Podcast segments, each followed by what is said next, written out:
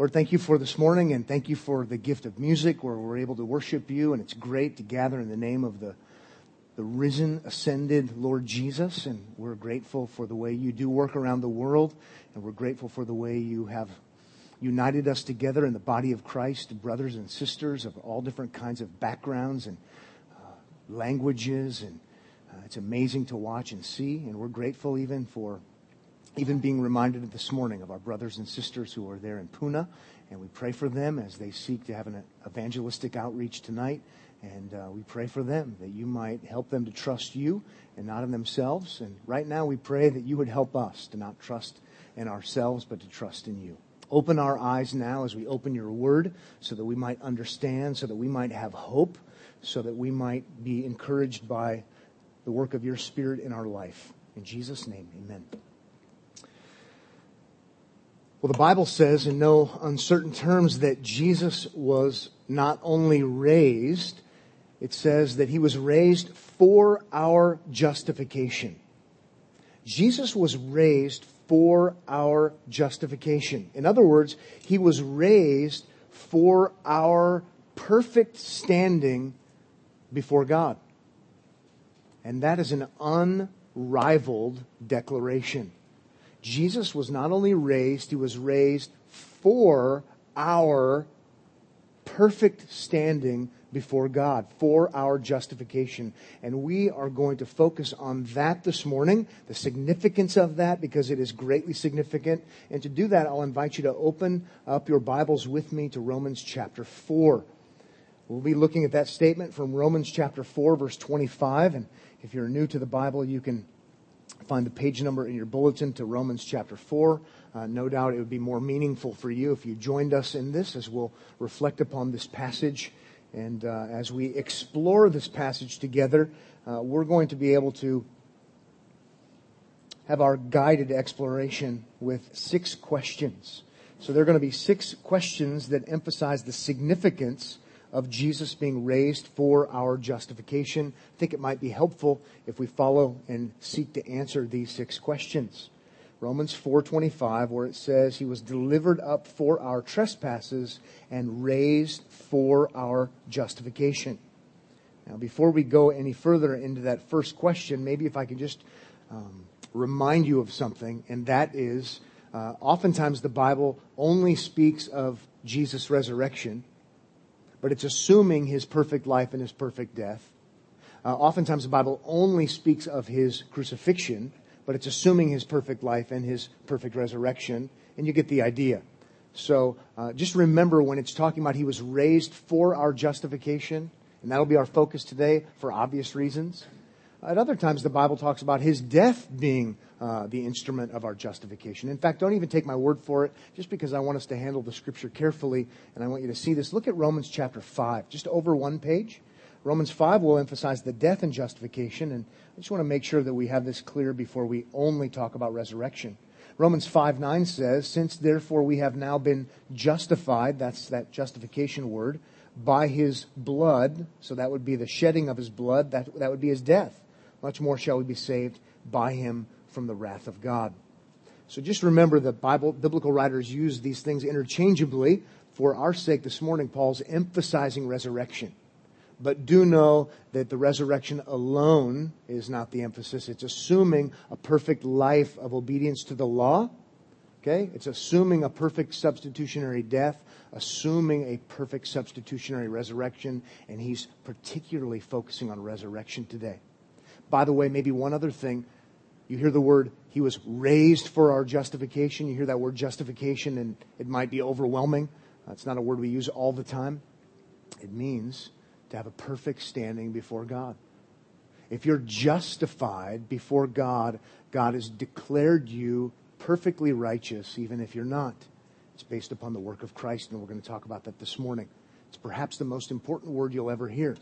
It's perhaps the most important word ever uttered because it has everything to do with us and God. And so I'm glad we get to explore its riches and to hopefully be moved to worship God even more significantly, more authentically than we would have otherwise because we understand something of the profound and rich nature of what Jesus did when he was raised for our justification. With that said, question number one What is the significance of this statement or this reality for the Father? What is the significance of this for the Father? Well, in a word, the significance is satisfied. The Father was satisfied with the work of the Son. If Jesus was raised for our justification, for our righteous standing before God, then we can know, even based upon the, the argument of Romans, we can know with certainty that the Father was satisfied with the work of the Son. That the Son, having lived a perfect life of obedience, the life that we don't live, we don't perfectly obey the law of God, having then voluntarily gone to Calvary to give himself as a sacrifice, did it work or didn't it work? Was the God was the Father pleased with what the Son did or wasn't he pleased? He was pleased. We know he's pleased because he raised him from the dead. Okay, I want you to see this in the text though. That's just preview setup. Let's go ahead and see from Romans 3, then we compare it with Romans 4 and we see that there's a connection. If you go back to Romans chapter 3, you'll see that the Christ went to the cross to satisfy the wrath of God, the just and fair punishment that we deserve from God, and we'll need to talk about that. And it actually was satisfactory. Look what it says in Romans 3:25, whom God, verse 25, whom God, speaking about the Father, put forward or delivered over as a propitiation. That means atonement. That means satisfaction. That assumes that there's wrath, there's anger, there's judgment. And so the Father put forward the Son as a propitiation or an atoning sacrifice by his blood. Oh, by the way, cross referencing Ephesians 5 2 says that Jesus gave himself up. So the Son is volunteer, volunteering uh, for this. It's not somehow that the Father makes the Son do this. But there is propitiation to be received by faith. And it says this was to show God's righteousness or to display God's righteousness because in the divine forbearance he passed over former sins. Verse 26, it was to show his righteousness, to display his righteousness. It's talking about the cross at the present time so that he, God the Father, might be just, that's opposed to corrupt or unrighteous or unjust or unfair, that he might be just and the justifier of the one who has faith in Jesus. And there are a lot of big words there and a lot of huge realities that call for big words. But what is he saying? That the Father gave the Son to be the propitiation, to be the satisfaction, to be the atonement for those who have faith in his Son. Right? That's what he says. And then it was to display his righteousness. That the Father with the cross is showing his righteousness. He's showing his fairness.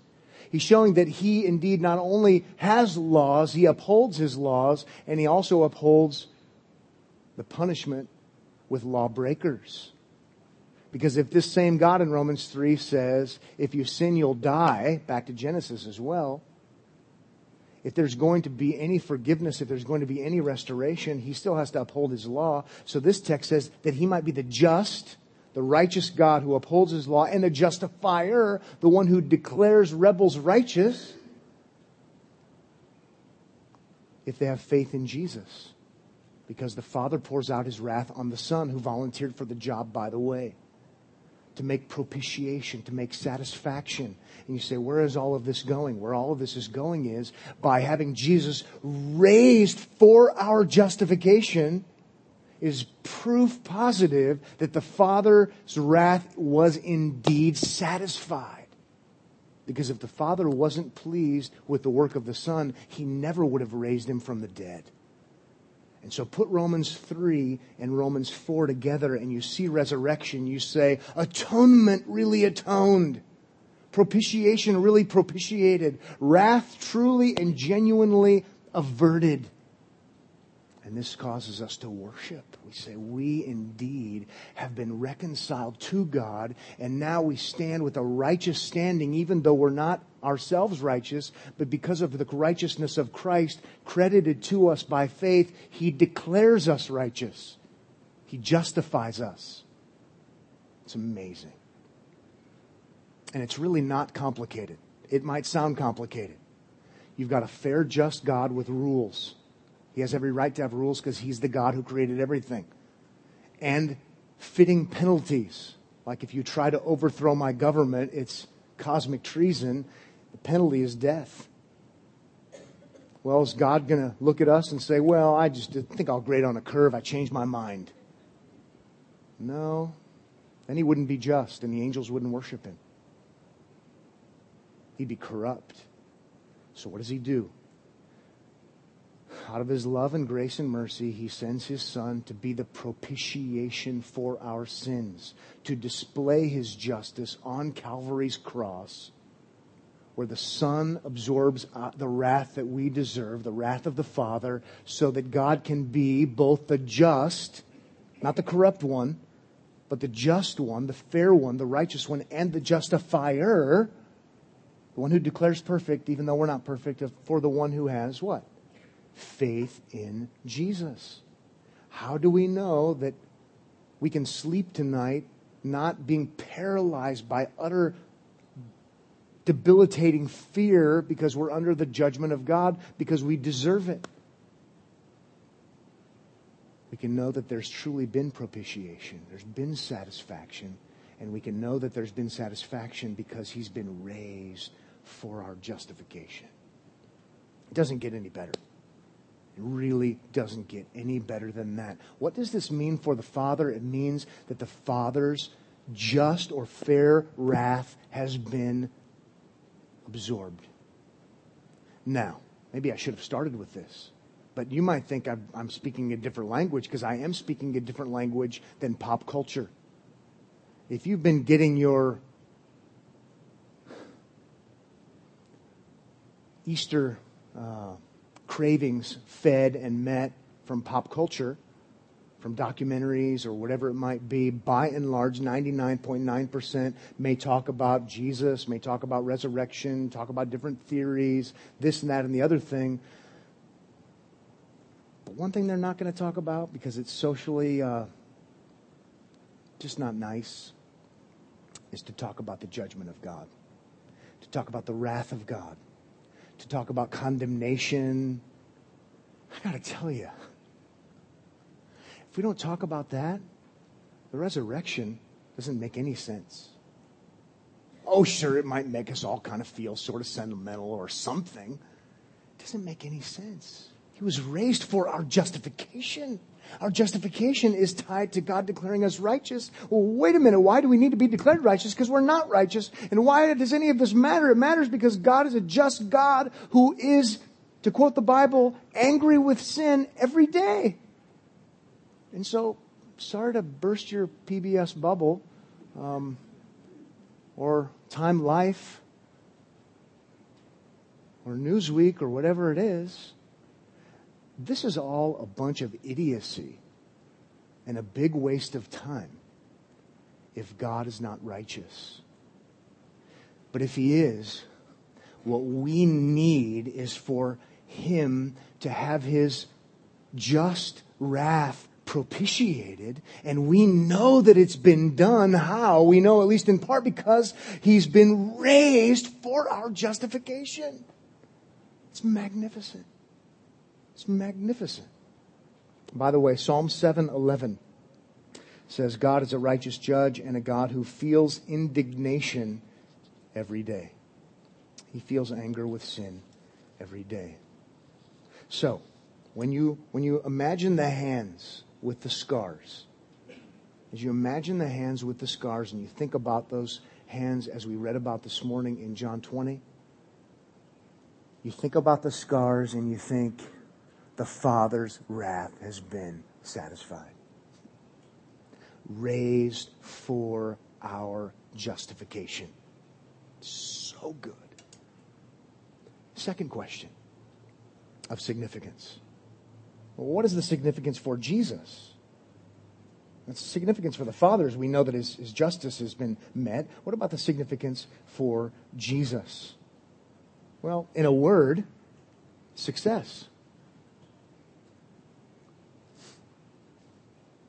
It worked. Jesus, Matthew 1, he came to save his people from their sins. That's his intent. That's what he came here for. That's why his name is Jesus. Or how about John chapter 2, where he says, Destroy this temple and I will raise it up in three days. And you go on to read in John 2, he wasn't talking about the temple, he was talking about his body. If Jesus has been raised for our justification, it means he wasn't a religious whack job. It means he wasn't a charismatic preacher, eccentric and only that. Because he said he was going to be raised three days after dying. If he's been raised for our justification, that means he did in fact do what he said he was going to do, which from the very beginning at his birth was going to be that he would save his people from their sins, that he would justify us so that we would be reconciled to God so that we would have a right standing before Him genuinely. That's what it means for Jesus. Raised for our justification. Mission accomplished. Not a wishful thinker, not a good person who happens to lie a lot. Go figure. Because if he wasn't raised, he's not a good person. He's just a liar. raised for our justification means Jesus really, really succeeded. And we worship him today. Number three, what is the significance for religion? What is the significance for religion? I want to make a positive comment and a negative comment. Positively, it shows that religion can be true this shows that religion can be true. Now, just remember, sometimes we don't like the word religion, a lot of us, because we say, you know, our religion, can't even avoid the word. well, I, I, what I believe in is not religion, I believe in a relationship. I'm totally with you. I've said it a bazillion times because you're trying to avoid this kind of dead, stand up, sit down, go team, go kind of thing uh, that is just religion. And, and we're talking about a real relationship, having been justified reconciled to God, and that's a relationship. I, I'm totally with you. But just to be a little awkward for a moment, the word religion means relationship. the word religion means relationship with one's deity. Okay? So using it in the best sense of the term, it's proof that religion can be true. Okay? In fact, using the word religion specifically, that our relationship with God that wasn't good before, because no one who's ever been born has a good relationship with God other than God the Son. So we all have a bad relationship with God. We all have a relationship. We all have a bad relationship with God because we don't honor Him as God. And so therefore we deserve condemnation. Religion can be true because Jesus was raised for our justification, our right standing, our righteous standing before God, which therefore brings reconciliation. And so I'm all for religion. At least this kind can be true. Put it negatively, religion can be false. And by Jesus being raised from the dead, you know what happens there? it just knocks the knees out from under every religion other than the one he founded. And it exposes every religion is somehow based upon corruption with a deity or deities that take bribes under the table. Because if you've got a holy deity with holy laws, and we've violated those laws, we're, we're in trouble unless the deity takes bribes.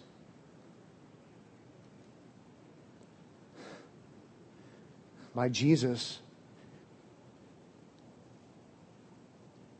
absorbing the just penalty for our sins. God is the just. He's not corrupt. He doesn't take bribes. The just and the justifier. So his integrity is upheld of the one who has faith in Jesus. Not all religions are true. And if I'm in a religion, by the way, other than the religion started by Jesus, I need to make it my life's work and effort to try to undermine the authenticity of Jesus' resurrection. Because if he's really been raised from the dead, it exposes my religion as a fraudulent one, along with all the other ones who look just like it in different forms. And by the way, this is just for free. Just remember, it can't be one of many unless God is sinister beyond sinister to give his one unique son and to pour out his undiluted wrath on his unique son when there are other ways. That would be sinister. Jesus himself said, I am the way and the truth and the life. No one comes to the Father but by me. That's what Jesus said. The resurrection shows that religion can be true. It also is a major assault on all other religions. It's no wonder they killed him. Let's go on to another question.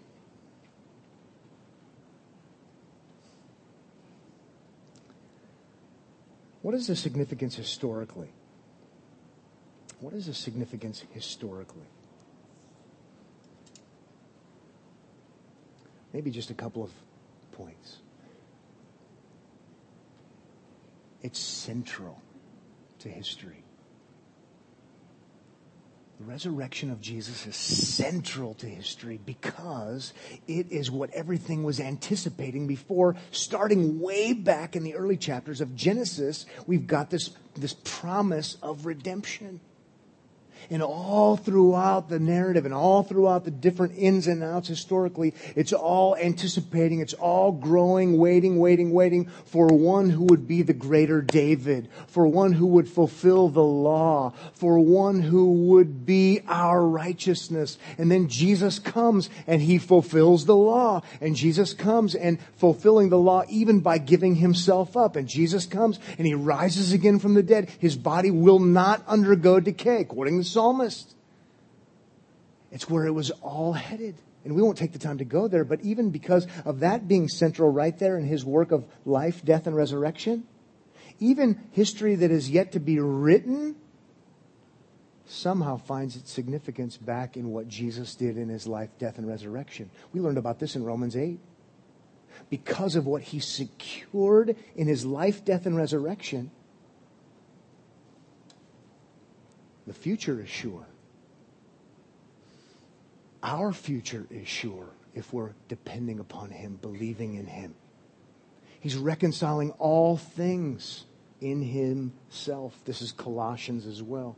This is great. Central to history.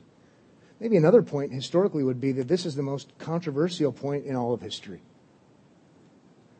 Raised for our justification?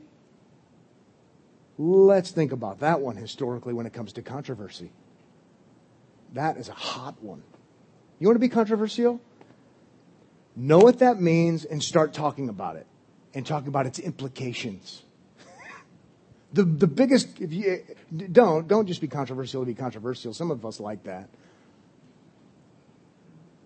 It's the most controversial thing on the planet because think about it. If he was raised, which assumes life and death, he was, he, his work, how about this?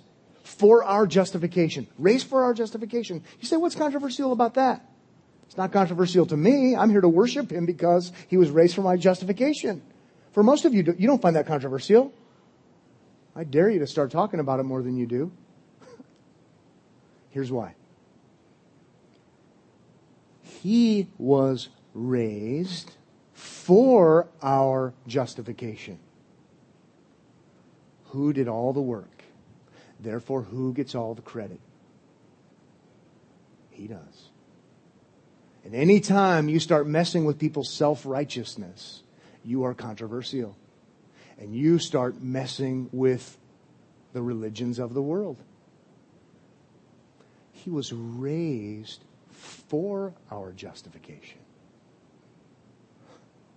Now, I love that. But it just gives a death blow to my self righteousness because there's no such thing as self righteousness in a true biblical sense. I need him to be raised for my righteousness, even using the word justification. See?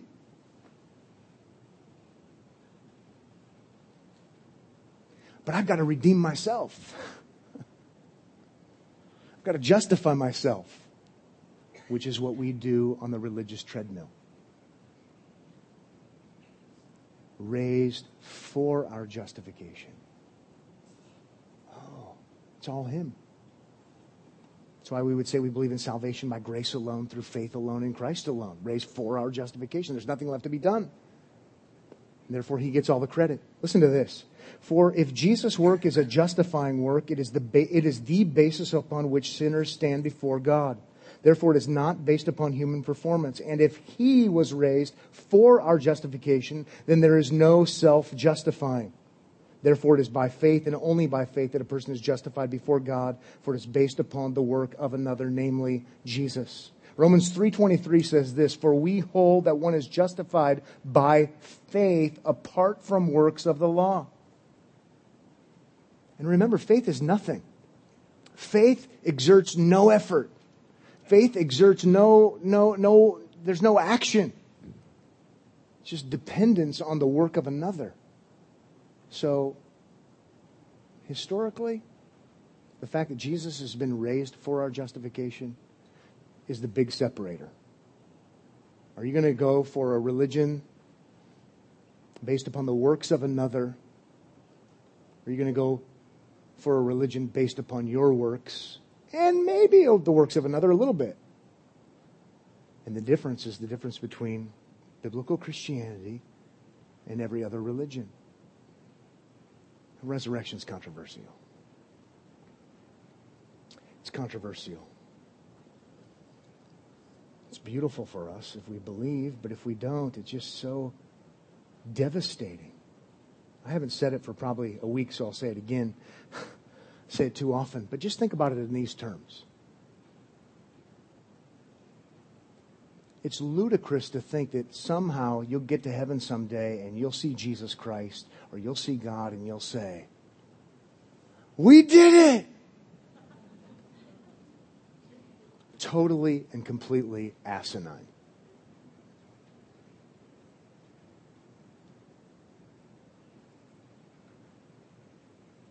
because he was raised for our justification. And so we worship him because he did it. But that assaults my pride and my self righteousness. That's why Christianity is the great humbler. Okay, let's move on to five and six, and then we'll get things wrapped up. Number five, what is the significance for the believer? What is the significance for the believer? Because do notice it does say in Romans 4:25, who was delivered up for our trespasses and raised for our justification. Please remember to keep things in context. From chapter 1 we learned he's talking to people who are believers. Chapter 3, he's clear it's not by faith. Chapter 4, by faith. Chapter 5, by faith. He's not talking about universal justification. Anyone who's ever been born, Jesus has been raised for their justification. When he says our, he's talking about believers, those who are trusting in Christ. And I want to give you one word to answer the question, therefore. What is the significance for the believer? It's my favorite part of the whole sermon. The word is rest. The word is rest. We're going to have to step outside of Romans just momentarily. I'll just quote the verse. But by the way, if you have been justified, which is what Romans is teaching, the implication is you have rest because you're not trying to self justify yourself, self righteousness. But I love the way Hebrews puts it. Hebrews 4 3 says, For we who have believed enter that rest. I love it. I, I so love the word. I've been studying Hebrews lately, so I can't get out of my, my DNA, so to speak. But it, it's just a great, great, great, great word to summarize what the implications are for you if you're a believer. Rest. Who doesn't like rest by way of illustration? You know, when you're done doing whatever it is you're doing today and you get a chance to go sit on the sofa or whatever, or whenever that happens, or you lay your head on the pillow, you know, just take a good one in and go, ah, man, this is good. We love rest. Work hard, sports, training, life, sickness, kids, health issues, all of this stuff that we go through. If I could just have a vacation and you go, ah, man, it's just good to get away. Rest. Well, the religious treadmill is going. And now all of a sudden somebody gives me another law, another law, gotta do this, gotta do that, gotta do this, gotta do that. Oh, the burden is huge. And the legitimate burden of keeping God's law perfectly having not kept it perfectly. Having believed in Christ, you have rest because he was raised for our justification. And you just go, no more dirty, rotten, stinking treadmill. Because that's what religion is, unless you're talking about this religion. Get me off of that thing. I'm resting in Christ. I'm, I'm depending in Christ, and He is my rest. Believers have entered into the rest. We're going to celebrate communion in a little while, and we'll do what Jesus says with bread and with wine, because He says, Do this in remembrance of me, His perfect justifying work. In other words, do this to remember that in me there is perfect what? Rest. We forget. Do this in remembrance of me. Remember, we rest in Jesus. How about this? If you don't remember anything else today, leave today with the goal of remembering the rest you have in Christ. You are going to leave today and you're going to live an imperfect life. This isn't licensed to go and act irresponsibly. We go to Romans 6 for that. But the fact of the matter is, even if you're justified before the eyes of God and you're standing justified in Christ, you are going to blow it who knows how many times today. And if you don't think you blow it today, you're lying to yourself. You will not love God with your heart, soul, mind, and strength and love your neighbor as yourself today. I promise you. But if you've believed in Christ for your righteousness, you have entered into rest. Remember the rest that is yours in Christ and just take it in and go, it's, it's good. It's great. I like the psalmist who says, in a different context, quoting God, and he says, Cease striving and know that I am God. Well, for our purposes, let's think of it in these redemptive terms. Cease striving and know that I am the God who justifies by faith in Christ. Give it up already. Trust. Because he was raised for our justification. There's nothing more restful than justification. I realize sometimes people might think, well, just give me something I can really relate to, Pastor. Don't tell me about justification. You can see I have no hair. I pull it out. You know what you can really relate to is, is an understanding of justification. Because if you understand that you stand before God a sinner, having been declared righteous based upon the righteousness of Christ, you have rest. And I just gave you what you can't get on any vacation. Let's remember that. And when you contemplate scars in hands of the resurrected Jesus, you contemplate the fact that you are resting because he didn't. And number six, finally, final question would be what is the significance for the unbeliever? What is the significance for the unbeliever? Raised for our justification. Well, that's talking about the believer, so he's not raised for your justification. If you're not a believer, if you've not trusted in Christ, you're not trusting in Christ. And if you don't have justification,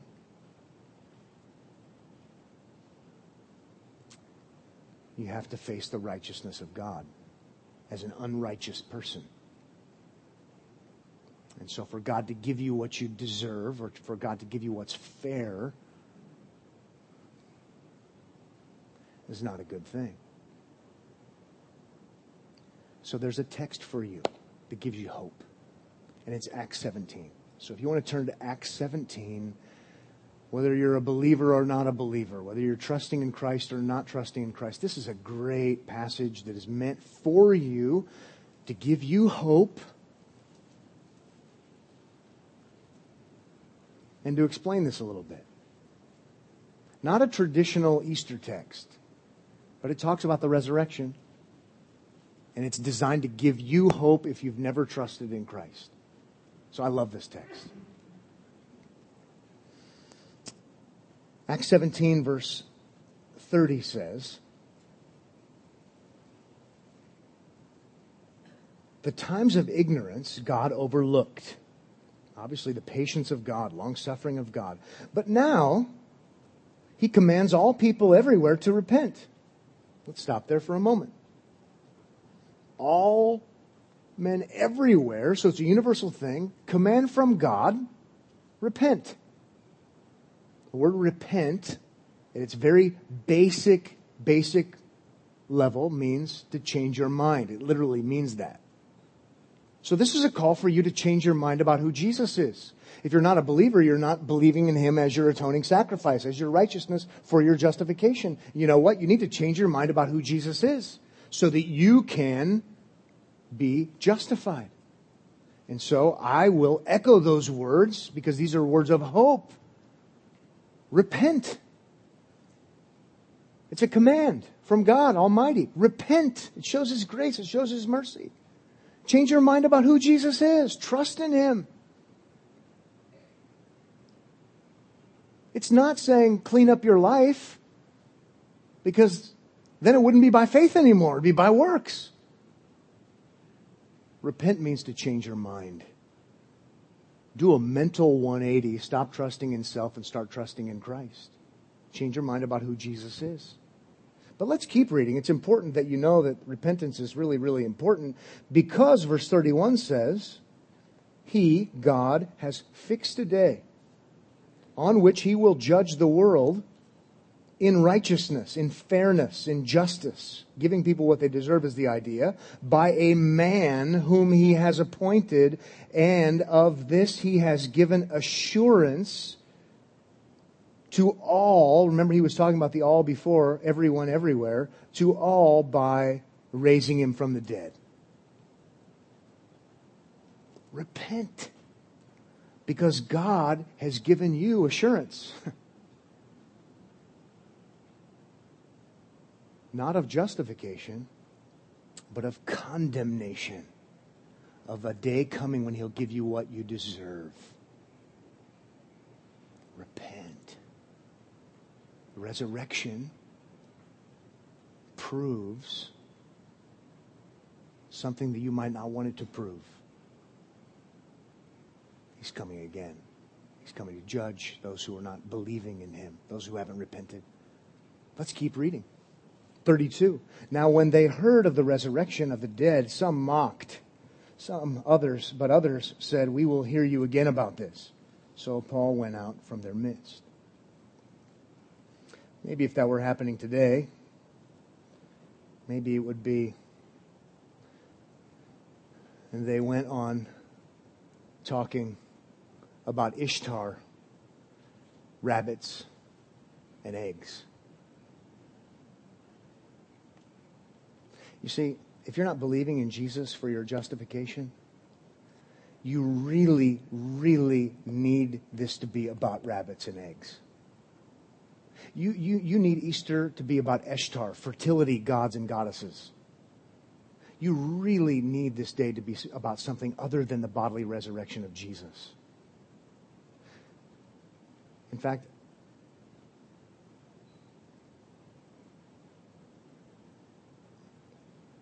if he rose from the dead, it gives believers assurance that they've been justified. It gives believers assurance that they'll be condemned and get what they deserve.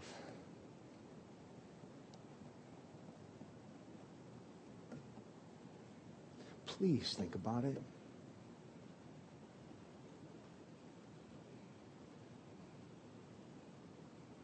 You so need it to be about something other than the bodily resurrection of Jesus. Why do people create these shows and rehash the same theories that have already been debunked and they're old and they say they're new? Ad infinitum, ad nauseum, up to here. Because they need it to be about something other than the bodily resurrection of Jesus. The stakes couldn't be higher. Because the bodily resurrection of Jesus is designed to give assurance. Assurance of condemnation assurance that there will, in fact, be hell to pay. You so want it to be about rabbits. You so want it to be about happy Ishtar. You perhaps even so want it to be about convoluting the two. If it can just be a Jesus other than the Jesus of the Bible. And this isn't mean spirited of the Apostle Paul. He's saying God has been patient. God has been long suffering, and he's announcing, declaring to everyone everywhere that they should repent. This is, this is a gracious gesture. What would be ungracious and unkind is to say God is not patient. He, patient. He hasn't been long suffering, and you know what? There will be no repenting. Trust in Christ.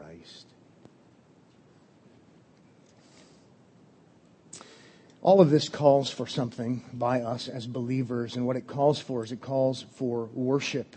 By the way, it calls for worship by unbelievers through repentance. It calls for worship. And as we transition and we do eat the bread and we do drink the wine in remembrance of the rest that we have in Christ, I've got one more awesome word picture for you. We're going to take a glimpse into heaven. And you don't have to buy a bestseller to figure out what it looks like. A real glimpse into heaven. And in Revelation chapter 5, they're worshiping him. How about this? Because he was slain, Revelation 5 9. But the slain one, it says in Revelation 5 6, is a lamb who is standing. It's awesome. He's the slain lamb, but in Revelation 5, he's the lamb who is standing because he's not dead. He's not slain anymore because he was raised for our justification.